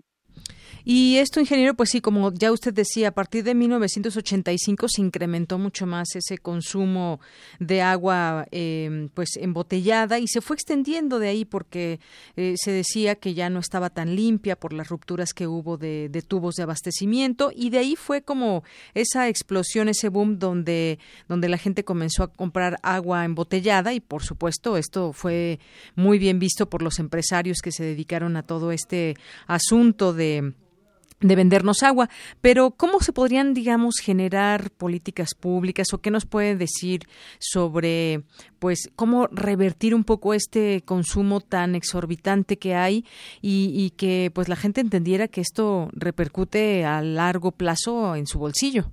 En también una encuesta nacional ve que el 95% de la población en México tiene al menos un dispositivo de almacenamiento de agua, ¿no? Llámese tinaco, cisterna, tambo, cubeta, ¿no? Y eso implica que toda la población en México, además de lo que consume agua embotellada, ¿no? Una de las políticas públicas que tiene que fomentar es el reparar las redes de agua potable y que estas redes obviamente suministren agua de manera continua. Pero en tanto sucede, porque va a ser eh, un proceso muy gradual, tampoco se puede resolver probablemente en el inmediato plazo, es que la gente, pues al menos en, en, en el inmediato plazo, pues limpie constantemente sus dispositivos de almacenamiento, sus tinacos, sus cisternas, y que adicional a ello pues hierva el agua, ¿no? Le añada unas gotitas de cloro y pues con eso pueden ellos beber agua pues indirectamente la llave, ¿no? Y ingeniero también otra pregunta, ¿qué es mejor? Ya decía usted, hervir agua es una posibilidad, utilizar filtro de agua o clorar el agua. ¿Cuál de estas eh, tres eh, puede ser lo mejor? Y también una pregunta que aquí conlleva también junto con las demás. Eh, normalmente el agua que llega a nuestra casa viene de la cisterna, viene del tinaco y entonces ahí pierde cierta calidad. Pero ¿qué pasa si vamos directamente a lo que llamamos la llave de paso que se encuentra, pues, por ejemplo, en un edificio en la parte de abajo? ¿Esa agua es potable o no? Pues mire, respondiendo a la última pregunta, el agua que siempre viene en la red en la red municipal es potable, ¿no? Eh, los organismos operadores o las autoridades que inyectan agua a los tubos pues tienen que, tienen que garantizar que el agua que se suministra es potable, ¿no? Y si no, pues tienen pues muy consecuencias muy graves que no estén inyectando agua con calidad de consumo humano, ¿no? En principio el agua que va por la tubería pues es potable, ¿no? Siempre y cuando el servicio sea continuo. Ahora, lo que se puede hacer en las casas es este pues las tres opciones, ¿no? Clorar el agua, hervirla y filtrarla, ¿no? El detalle, por ejemplo, de los filtros es que hay que estarlos limpiando constantemente. Si no lo limpia uno, es peor incluso que no, no los tinacos, ¿no? Porque los filtros concentran pues, todas las bacterias que se le quita el agua, ¿no? Las partículas que puede llegar a tener. Y si uno no lo limpia, pues entonces el agua sale más sucia que lo que entra, ¿no? Ese es el detalle. Exactamente. Bueno, pues ahí eh, tendría que darse ese, eh, pues ese constante manejo, mantenimiento exactamente al, al filtro. Bueno, están estas eh, distintas opciones y bueno, pues también eh, el, sistema de aguas de la Ciudad de México tiene un papel importante porque pues debe de tener ese presupuesto y luego por otra parte pues pagamos agua todos los los ciudadanos y nos ponemos digamos a nivel nacional, pero estamos hablando de la Ciudad de México específicamente, hay toda una red y sabemos que en algunas colonias no llega tan eh, no llega el agua tan constantemente como como en otras, como en todas las demás. Y esto se vuelve un, un problema. Hace falta muchos recursos, hace falta que se arreglen también tuberías. ¿Qué es lo que hace falta primordialmente en la Ciudad de México? Pues mira, una buena parte del agua que se inyecta a la red de agua potable de la Ciudad de México se pierde en fugas, ¿no? del orden del 40%.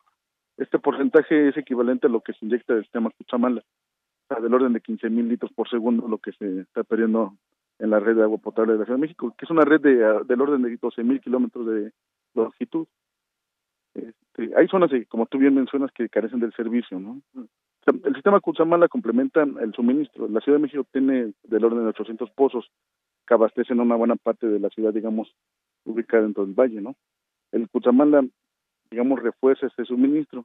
Por hay zonas, por ejemplo, el oriente, como está Palapa, que carecen del servicio, porque son las zonas más alejadas, digamos, de los puntos de suministro. Y en esta zona no puede abastecerse con pozos porque el agua subterránea, por decirlo así, es este, un agua que que tiene una calidad que no la hace apta para consumo humano. Por eso no se puede abastecer con pozos de esta zona de la ciudad. Eh, lo que se tiene que hacer, y creo que se está haciendo ahorita en la ciudad, es hacer un buen programa de sectorización, de revisión de fuga en líneas primarias para que al menos se garantice que el agua llegue a los puntos más lejanos de suministro. Eso por un lado. Y por lo que se ha comentado en, algunas ocasiones en los medios de comunicación, eh, se está buscando una nueva fuente de abastecimiento para la Ciudad de México. Eso pues vendría a incrementar un poquito la cantidad de agua que se suministra, a lo mejor alcanzaría para llegar el agua a esta pala, pues eso es una de las cosas que están ahorita planeando, ¿no? Muy bien, ingeniero, pues eh, muchas gracias por esta conversación. Sin duda siempre es importante recordarnos a todos que el consumo de agua embotellada, además de ese gasto que genera en los hogares, pues es eh, en contra del medio ambiente, porque todo eso, pues finalmente se hace basura y tenemos consecuencias muy claras. Además, este, pues nadie nos garantiza que el agua que está dentro de una botella de plástico de litro, dos litros, o la presentación que sea, pues eh, sea para consumo, apta para consumo humano, ¿no? Lo que nos garantiza es el marketing, ¿no? Lo que sale en la televisión eh, es lo que nos hace a nosotros creer que esa agua es confiable, pero realmente no hay un estudio que indique o que garantice que esa agua es apta para consumo humano, ¿no? Pues sí, ese es un punto porque creemos que al estar industrializada y al estar dentro de una compañía y tener una marca, tener un sello, pues seguramente estamos tomando un agua completamente limpia y no es así, así que hay que hay que tomar en cuenta eso. Claro, ¿no? Además de que se añade otro problema, ¿no? La cuestión de los microplásticos, ¿no? Es otro tema también este delicado y porque este tipo de botellas le imponen al agua microplásticos. Bien, ingeniero, pues muchísimas gracias por estar con nosotros y platicarnos de este tema que esperemos dejar hacer un poquito de conciencia entre la población y que cada vez menos compremos agua embotellada. Muchas gracias. Al contrario, ingeniero, un gusto y pues, un saludo a todos.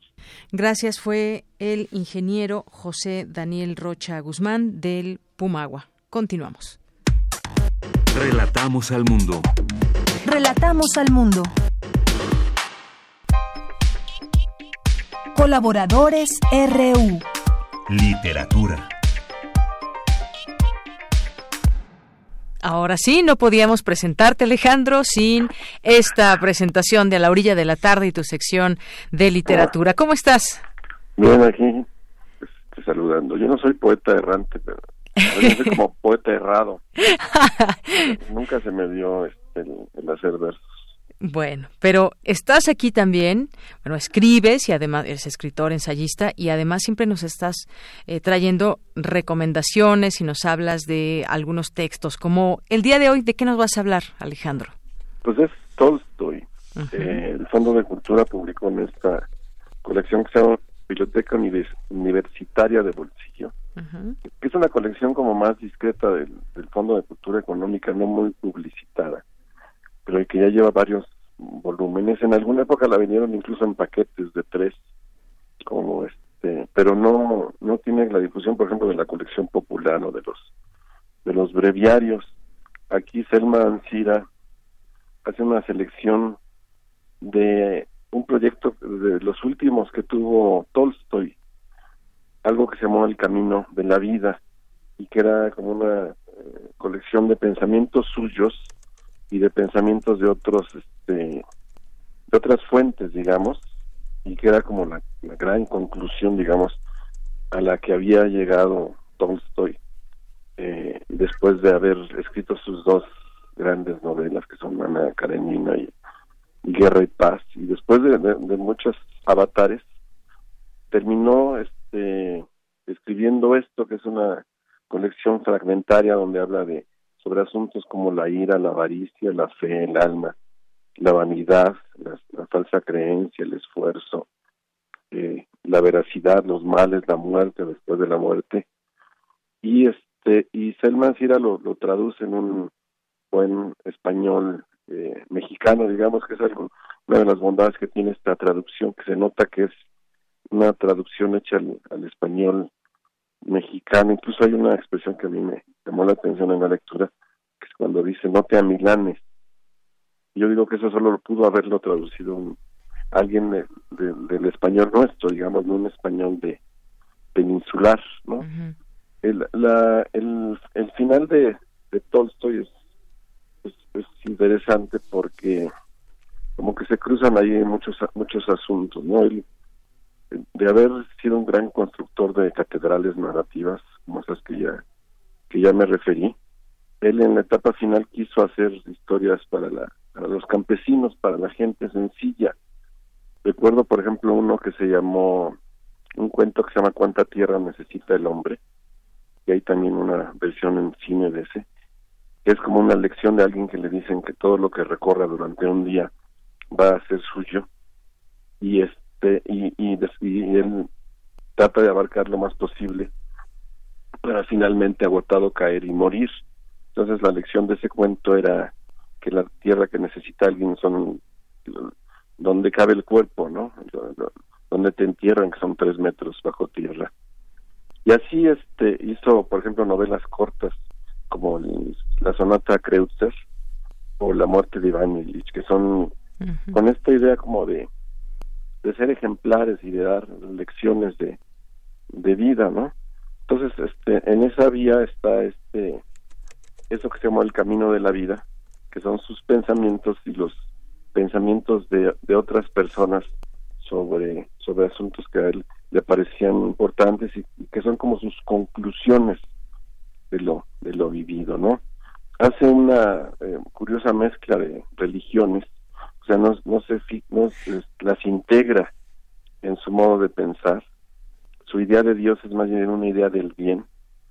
Y este y le pide a, los a sus lectores que, que dejen los vicios, los pecados, que, que respeten todo tipo de vida, que no solamente no solo la vida humana, sino cualquier vida, la, la, eh, la vida animal, por ejemplo, que dejen de comer carne, que dejen de que este, que solo coman frutos. Y este y, es como un retiro digamos espiritual que lo acompaña él en esta en esta última etapa. Que además es una etapa como muy complicada sobre todo su su vida de la él vivía en una una villa en el campo peleaba todos los días con su esposa. Entonces se escapa de de ese lugar y se va hace un viaje en tren y termina muriendo en una en una estación ferroviaria ahí alejado de, de los suyos no hay yo recuerdo haber visto en, la cineteca hace muchos años una película que hizo un actor que se llama Seth Jay creo que era Simó uh es un actor que se dedicó toda su vida a parecerse a Tolstoy y que ya cuando llegó lo, logró hacer este ese parecido ya él también anciano hizo esa película que se llama León Tolstoy que cuenta eh, sobre todo la última etapa de Tolstoy en su vida de, de la de la villa en la que vivía y, y, su muerte, ¿no? Eh, marqué, los aforismos son pues es un libro de 300 páginas marcados por por temas, este marqué algunos que, que parecen dialogar con nuestro presente. Por ejemplo, este, tú me dirás este, a qué te a qué te remite. Dice, se considera un pecado grande e imperdonable la profanación de los iconos, de los libros sagrados, de los templos, pero no se considera pecado ofender a una persona. Los libros sagrados, los iconos y los templos solo son obras hechas por el hombre. Vaya. Bueno, pues...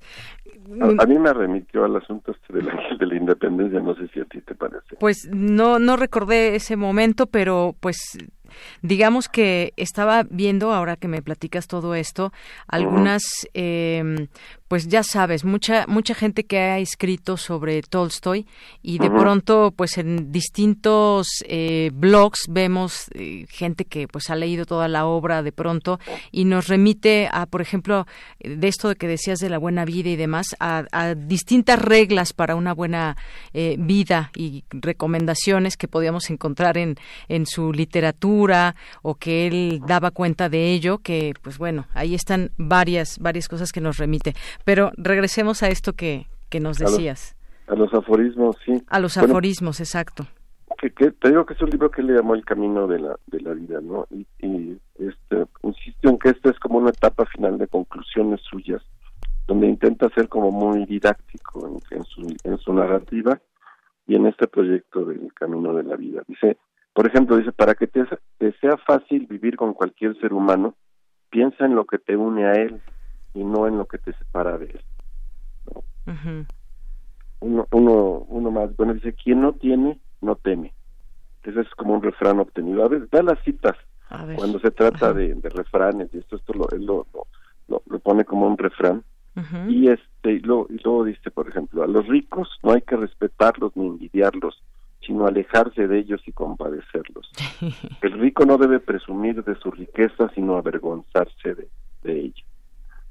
Vaya. Bueno, la, la traductora señala algo que le parece como una, bueno, algo que la hizo identificarse con Tolstoy en su labor de traducción. Cuando llega al, capítulo de la muerte, a la sección dedicada a temas sobre la muerte, encuentra que, que Tolstoy había copiado o tomado de algún sitio eh, algunos fragmentos del poeta Netzahualcoyot, del poeta rey Netzahualcoyot. Está, dice de que son de alrededor de 1460. Eh, dice, entonces le parece que, que es, bueno, para ella fue como traductora llegar a ese momento en el que como dos vías eh, se cruzan, ¿no? En la vía suya de, de amor por el, por Tolstoy, del que ha traducido ya sus su correspondencia, sus diarios, y la vía mexicana que, que, que, es el lugar donde vive y que le interesa, ¿no? Y de Netzahualcoyotl este, subrayé yo una parte que es la que cierra este este fragmento que obtiene Tolstoy. Dice, no sé si sea exactamente en Netzahualcoyotl, porque a Netzahualcoyotl se le atribuyen muchas cosas que, que fueron escritas en, en, en eh, por eso, sobre todo, todo, todo por seguidores o por lectores de Nezahualcóyotl, pero eran como variaciones que, eran posibles que fueran de, de Nezahualcóyotl, pero no están acreditadas a él. Dice aquí, la oscuridad es la cuna del sol y para que brillen las estrellas es necesaria la negrura de la noche. Entonces, un, un final de texto en un fragmento acreditado a, por Tolstoy a, a Netzahualcóyotl, ¿no? Dice también, por ejemplo, la estupidez puede existir sin la soberbia, pero la soberbia no puede existir sin la estupidez. O hay otro que esto lo escriben hacia 1910 cuando se venían dos guerras mundiales y Tolstoy escribe esto, dice, a las personas soberbias no les basta considerarse a sí mismas superiores a las demás, sino que consideran superior también a su pueblo. El alemán al alemán, el ruso al ruso, el polaco al polaco, el judío al pueblo hebreo. Y si la soberbia individual es dañina, el orgullo nacional es infinitamente más nocivo. Por su causa han muerto y mueren millones y millones de personas. Bueno, ahí tú me recordaste un poco a, pues, a Estados Unidos, no todo el país, pero de pronto eh, cuando se sumerge uno en esa, se pueden sumergir en esa soberbia ciertos grupos, ¿no? De supremacistas.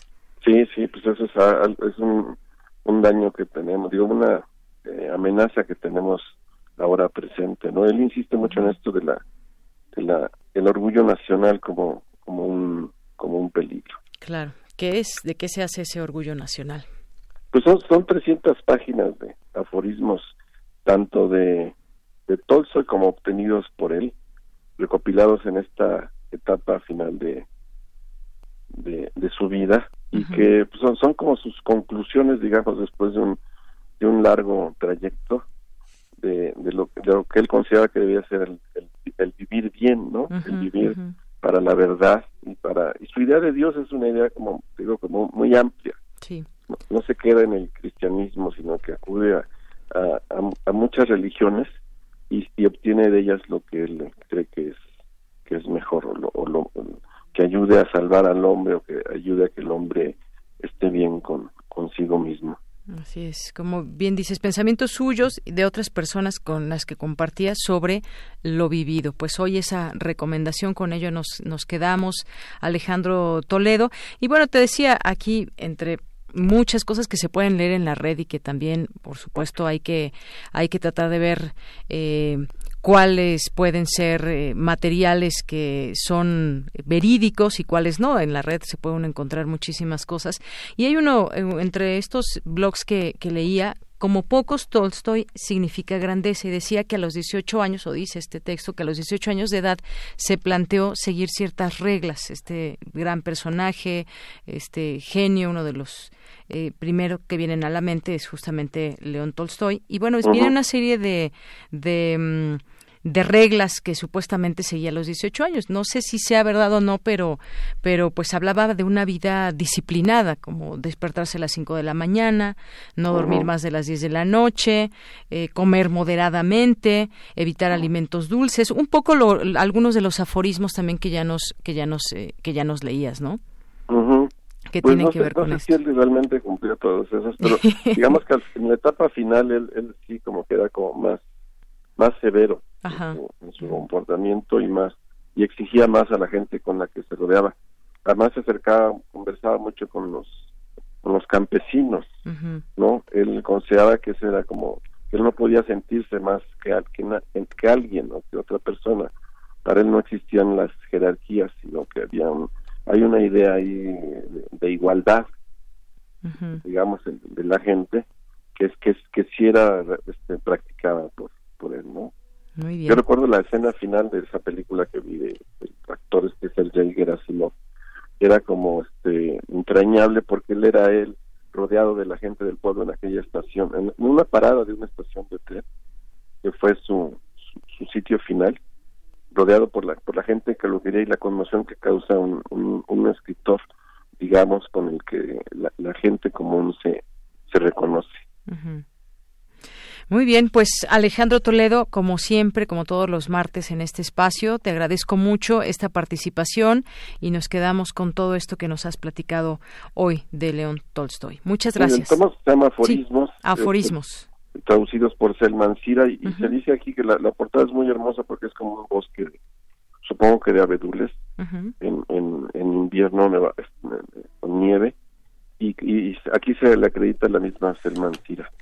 Muy bien. Bueno. seleccionó, tradujo, prologó y fotografió los aforismos de todos. Bueno, pues ahí quedamos con este libro de aforismos. Pues muchas gracias, Alejandro. Que estés muy bien, nos vemos la próxima semana. Claro que sí, hasta luego. Buenas tardes. Prisma RU. Relatamos al mundo.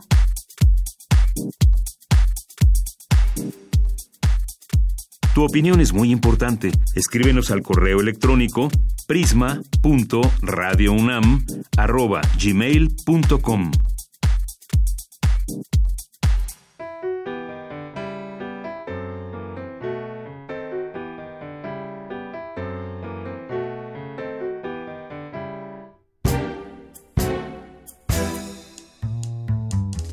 Siempre que te pregunto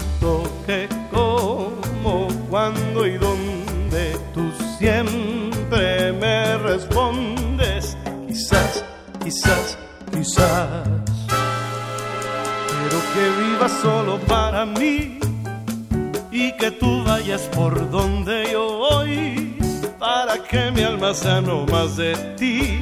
Bésame con frenesí, dame la luz que tiene tu mirar y la ansiedad que entre tus labios vi, esa locura de vivir y amar es más que amor frenesí. Estás perdiendo el tiempo pensando, pensando por lo que más tú quieras. ¿Hasta cuándo? ¿Hasta cuándo? Y así pasan los días y yo desesperando y tú, tú contestando, quizás, quizás, quizás.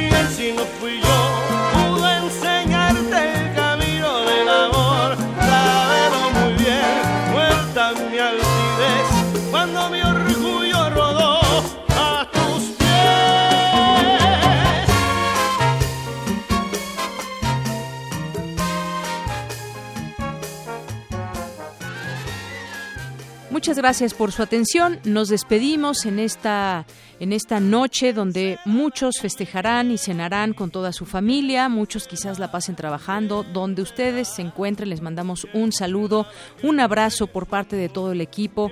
Hacemos extensivo este abrazo a todos los radioescuchas que nos acompañan todos los días e incluso hoy, hoy que es martes 24 de diciembre. Yo soy Deyanira Morán y a nombre de todo este equipo les mandamos un abrazo, saludos y hasta mañana.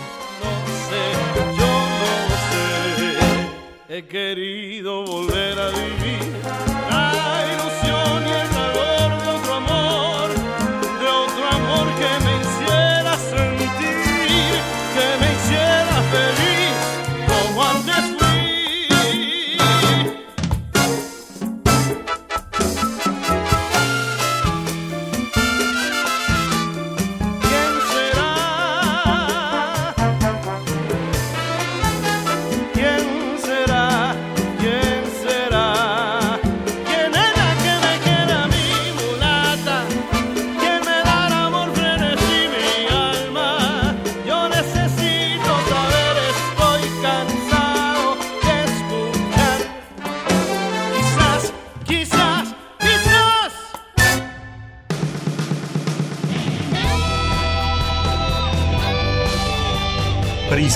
RU. Relatamos al mundo.